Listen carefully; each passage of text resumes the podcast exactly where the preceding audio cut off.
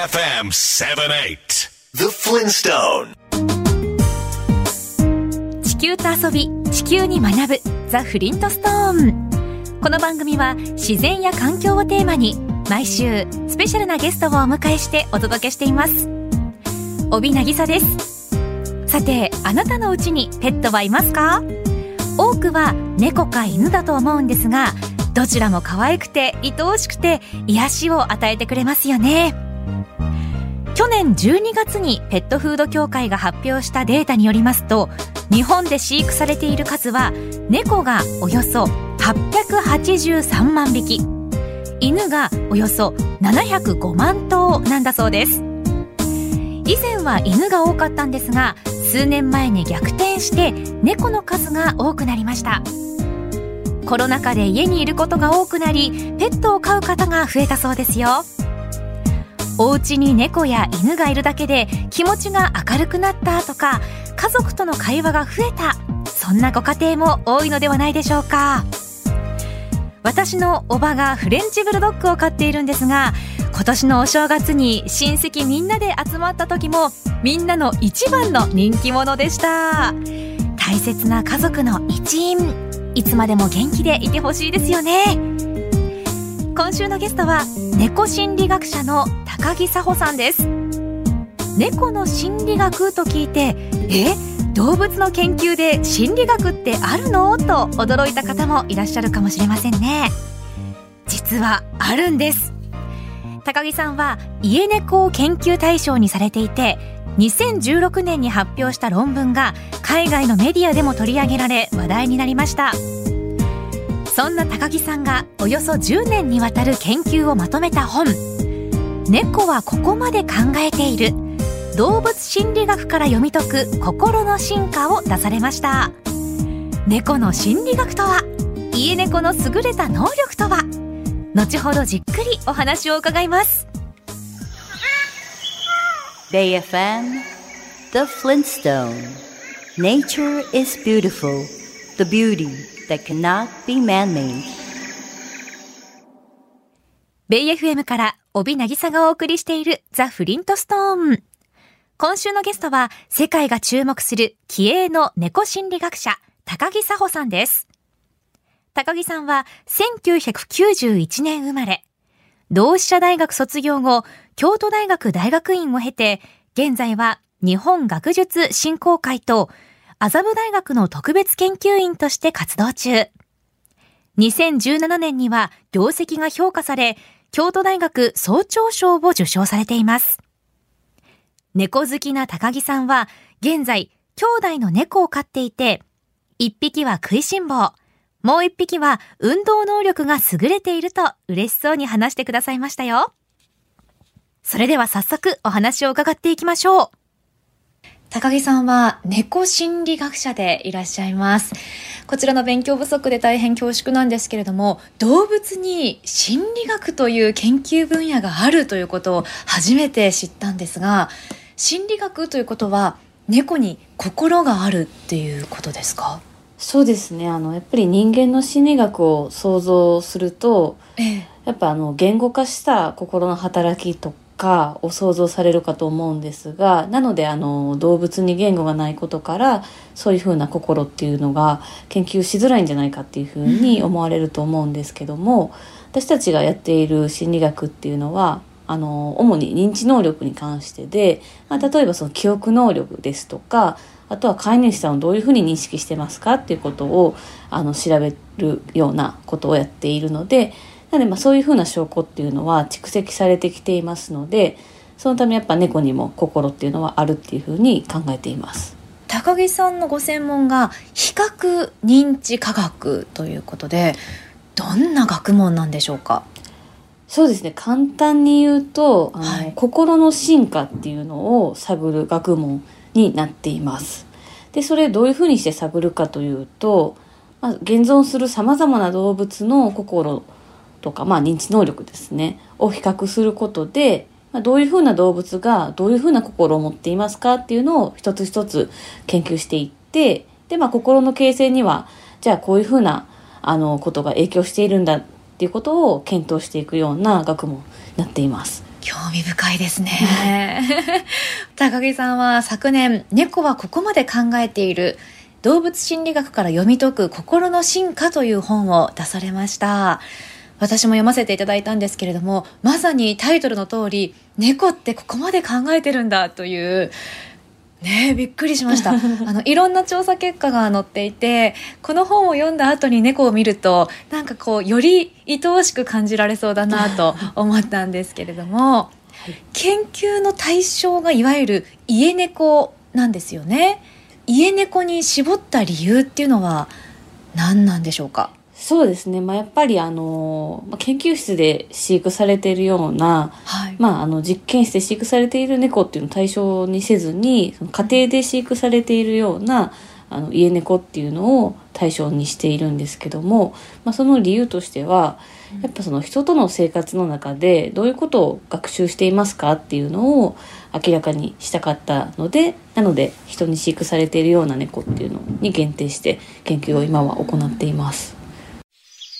Feel the breeze with the pleasure of music. Bay FM 78. The Flintstone. ベイ FM から帯渚がお送りしているザ・フリントストーン。今週は猫心理学者の高木佐穂さんにお話を伺っています。心理学といっても認知能力、つまり、記憶能力だったり、飼い主さんのことをどの程度認識しているかだったりといった研究なんですね。人間が猫と生活を始めたのはいつ頃か、高木さんにお聞きしたところ、最古の資料によると、およそ1万年ほど前で、貯蔵している穀物をネズミなどの食害から守るために猫を導入。その後、見た目の可愛さもあって愛玩動物になっていったのだろうとのことでした。ちなみに、家猫の祖先は、アフリカやアラビア半島に生息するリビアヤマネコ、別名アフリカンワイルドキャットだそうですよ。高木さんは家猫を研究対象にされていますが、研究するとなると、たくさんの家猫が必要ですよね。そうですね。本当に、まあその研究にもよるんですけど、一つの研究につき、はい大体50匹ぐらいは必要にはなってくるんですけど、はい、はい、どうやって集めていらっしゃるんですか？そうですね。やっぱ地道な営業活動を行っていて本当に初期の頃だと知り合いの知り合いの猫ちゃんとかを人づてに聞いていってあの、うん、協力してもらえませんかっていうのを頼んで行わせていただくっていうふうな形でしたね。で最近はあのメディアとかであの研究の紹介とかをしてくださったのを見てくださった飼い主さんがあのこういう研究参加したいですっていうふうに応募してくれる方も増えてきてはいますね。この本にまとめるまでに10年近く家猫を研究されているということですけれどもトータルで言うと何匹ぐらいの猫を調べたんですか？そうですね難しいですけどそうデータになっていない個体とかも含めると、まあ、500匹以上は すごい、はい、調べてるかなとは思いますね。はい、家猫の研究ではどんな環境で飼われてるかっていうのも重要になってくると思うんですけれども、はい、あの1匹で飼われてるとか高木さんのように兄弟で飼ってるとかそういうのでやっぱり変わってくるんですかね。あと猫カフェとかもありますよね。そうですね。あの、うん、私のやっぱ最近の研究からもそれぞれ一匹飼いとか複数飼いとか猫カフェの猫ちゃんたちで行動が違うっていうことは分かってきてますね。はい、やっぱそれぞれの環境で何を学習しているのかとか何が重要なのかっていうことがあの環境ごとに違うのでなのでそういうふうな行動の違いが出るのかなと思います。行動の違いが出るってことはその周りの環境からそれぞれ猫ちゃんたちが学習してるっていうことですか？そうですね。はい。具体的な研究で言うと、はい、あの私の最近の研究から家庭で飼育されている猫はあの同居する他の猫ちゃんの名前を認識しているっていうことが分かったんですけどその認識っていうのが猫カフェの猫ちゃんではそういうふうな認識はしていないんじゃないかっていうふうな結果が得られてますね。自分以外の猫のことを認識はしてるけどそっか猫カフェの猫だと名前までは、ね、認識できない、ね、はい。えー、それはな何が違うんですか？家で飼われてるのと。そうですね、まあ、やっぱりあの名前を読んでその猫ちゃんが反応するっていうのを観察することでその猫の名前を覚えていくと思うんですけど猫カフェの猫の場合は、まあ、やっぱすごい飼ってる数が多い、まあ、30匹以上とかで飼われている猫カフェさんもありますし、まあ、やっぱそのお客さんがそれぞれ猫ちゃんの名前をあの呼んでいる状況なので特定のニックネームがもしかしたらないのかもなっていうふうなことは考えてますね。なるほど。Catch your emotion on Bay FM 78 The Flintstone ベイ FM から帯渚がお送りしているザ・フリントストーン。今週は猫心理学者の高木佐穂さんに猫のあまり知られていない能力のお話を伺っています。一つの研究につき50匹ほどの猫が必要になってくるんですね。いろいろな方々の協力によって、これまでに500匹以上は調べているってすごいことですよね。高木さんは家猫の認知能力に関する研究で国内外から注目されています。改めて猫の認知能力について解説していただけますか？はい。と私の調べている認知能力っていうのはあの実はすごい身近な能力で飼い主さんを猫ちゃんがどういうふうに認識していますかとか、まあ、人の言葉っていうのをどの程度理解していますかっていうふうなものを調べています。飼い主のことはもちろん認識はしているんですよね。そうですね。はい。飼い主さんの声とかを知らない人の声と区別しているっていう研究ですとか、あとは飼い主さんの声を聞いた時に飼い主さんの顔っていうのを想像しているんだっていうふうな研究などをが、はい、明らかになってますね。はい。なんか猫ってこう気まぐれだったりちょっとこう小悪魔的な要素もあるというか、うんうんうん、ね、なんか人間が振り回されるようなイメージもありますけれども、はい、ちゃんと猫ちゃんも考えてるんですね。そうですね。飼い主さんのことはちゃんと認識して、まあ、気にしてはいるみたいですね。飼い主の声はじゃ記憶してるってことですか？そうですね。飼い主の声も記憶していると思いますで他の例えばじゃあ飼い主のお友達が来て「何々ちゃん」って猫ちゃんを言ったとしてもあいつもの声じゃないなとか。あそうですね。もう声だけでちゃんと判別しているっていうことは分かってますね。飼い主の声を覚えてるということなんですけれどもどうやってそれは分かったんですか？そうですね。その研究ではあのスピーカーを使った研究なんですけど、うん、知らない人の声をまず4回再生するんですね、まあ、知らない人の声で猫ちゃんの名前を呼ぶ音声っていうのを4回再生して、まあ、その4回再生する中で最初は猫ちゃんの反応っていうのは「お」っていう風な反応を見せるんですけど、うん、だんだん1回目2回目3回目4回目と続くうちに反応の強度っていうのが下がっていくんですね。で5回目に飼い主さんの声で猫ちゃんの名前を呼ぶ声っていうのを再生するとその下がっていった反応強度っていうのがまた「お」っていうふうな形で上がるっていうことが、あの分かって、まあ、そこからやっぱ飼い主さんの声と知らない人の声っていうのを区別しているんじゃないかっていうことがあの示唆されましたね。うんちゃんと聞き分けてるんですね。そうですねはい。はあそれはもうなんか飼い主にとって嬉しいですよね。そうですね。ちゃんと聞いてます。うん、はい。この本を読んで改めて気づいたんですけど猫って狩りをする動物なんですよね。で、はい、その狩りも視覚ではなくて聴覚を使うっていうことに驚いたんですけれども音で獲物の位置がわかるっていうことですか？そうですね。やっぱ猫ってすごい聴覚の能力っていうのが発達していて、うん、あのかなり見ていても分かると思うんですけど、耳が左右別々に動いたりでまあその動く角度とかも360度近く動いたりするんですね。はい、でまあそういうふうな耳を見てても分かるんですけど猫って非常に聴覚が優れていて、まあ、その耳で獲物の位置もちゃんと音から把握しているってことが分かっています。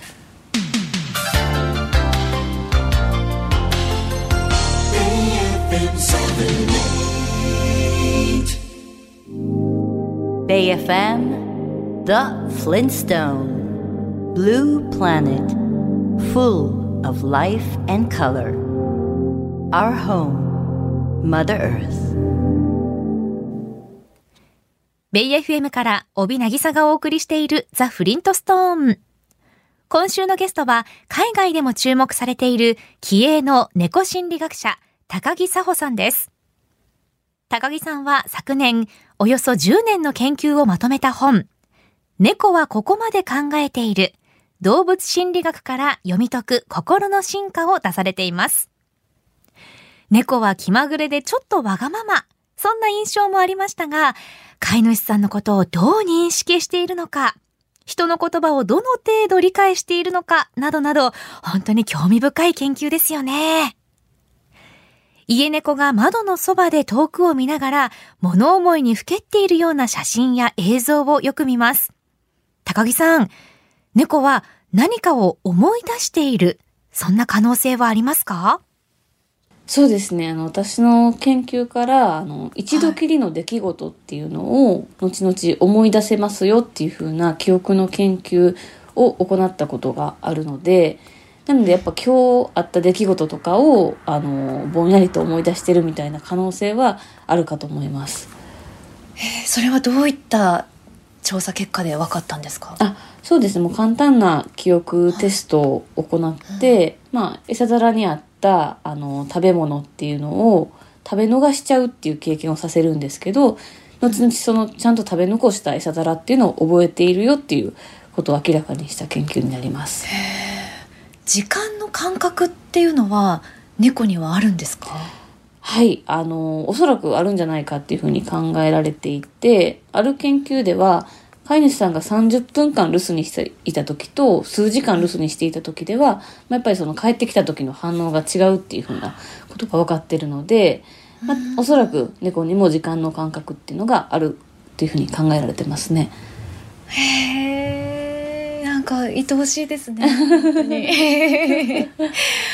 あの高木さんが家猫をこれまで見ていて他にももっと能力があるっていうふうに感じたりとかはされますか？そうですね、まあ、やっぱまだまだ研究が始まったばかりなので、うん、なので全然何ですかね。科学が追いついていないというか明らかにできたことってほんの一握りだなっていうふうに感じていてなのでもっともっと今後猫のすごい能力に関して明らかにしていきたいなと思っています。どんな能力があると想像されてます？そうですね、まあ、やっぱりあの私はやっぱ聴覚能力に関して結構調べているんですけど、うん、人の言葉っていうのをどの程度理解しているのかとかには興味がありますね。うん確かに気になりますよね。はい、あの猫の社会性って他の動物と違うっていうふうに感じることも多いですか？そうですね。やっぱ祖先種が単独性なので、やっぱり、あの、あの、同じ伴侶動物の犬と比較すると、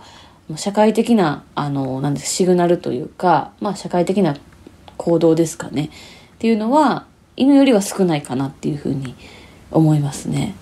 一匹でいるのを好んでるっていうわけではなくまあそうですねあの祖先種が単独性で、まあ、猫自体は祖先種からはかなり社会性をあの獲得してきたっていうふうには言われているんですけど犬の場合だと祖先種が非常に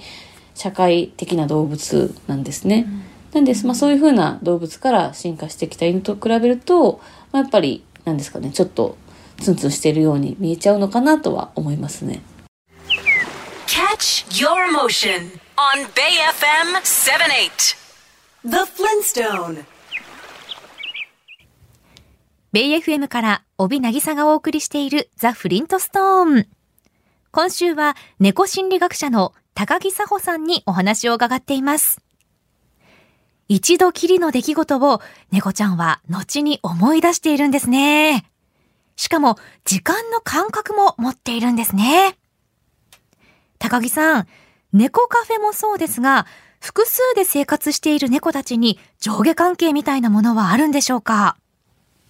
研究としては調べられてはいないんですけど、やっぱ猫カフェのさんのスタッフさんの話とかを聞いているとやっぱこの新入りの猫ちゃんがこの子にいろいろ猫のルールを教えてあげてるんだよみたいな話とかはよく聞きますね。はい。ボスみたいな猫がいるわけですね。そうですね。面倒見のいい猫ちゃんが新入りの猫ちゃんにいろいろ教えて、なんでその新入りの猫ちゃんが本当に行動がその教えてくれた猫ちゃんの行動みたいになるみたいな話は聞きますね。へえ、ちょっと真似して行動するっていう。そうですね、真似して。はい。面白い。あの猫を飼ってる方ってリスナーさんの中にもたくさんいらっしゃると思うんですけれども高木さんから猫のこんな能力を知ってるといいよなんていうことがあったらぜひ教えてください。あはいそうですねまあやっぱリスナーの、ね、方もあの猫を飼われている方もすでにお気づきかとは思うんですが猫はやっぱ想像以上に人の会話っていうのを聞いているんじゃないかなって私は考えているのでたくさん話しかけてあげたらすごいなんですかね関係性が良くなるのかなと思います。Feel the breeze with the pleasure of music. Bay FM 78. The Flintstone.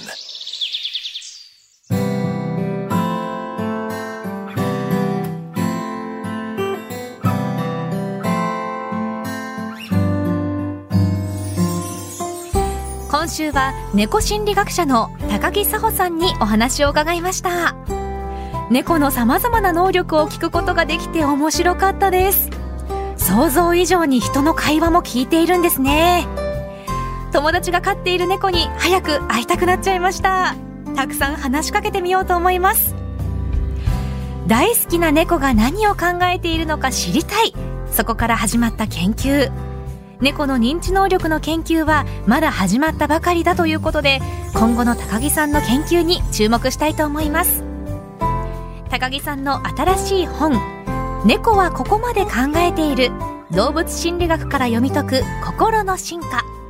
身近な家猫の運動能力ではなく認知能力。例えば記憶や考える力に迫ったとても興味深い本です。ミステリアスな猫ちゃんたちの心を覗いてみませんか？猫好きな方猫を飼っている方には特に読んでいただきたい一冊です。慶應義塾大学出版会から絶賛発売中です。詳しくは出版社のサイトを見てくださいね。この番組のホームページにリンクを貼っておきます。この番組はホームページも充実していますよ。今日のインタビューの書き起こしや情報そして写真も掲載しています。ぜひ読むザ・フリントストーンもお楽しみください。来週は機械島サンゴ礁科学研究所の所長山崎敦子さんをお迎えし奄美群島機械島の世界でも類を見ない特徴や100年後に残すための活動について伺います。それでは来週の日曜日夜8時にまたお耳にかかりましょう。ザ・フリントストーン。お相手は私帯渚でした。BFM The Flintstone Did you know that there's a theory that Earth itself is a giant living organism? Keep in mind that just like all living creatures, we, mankind, are a part of nature.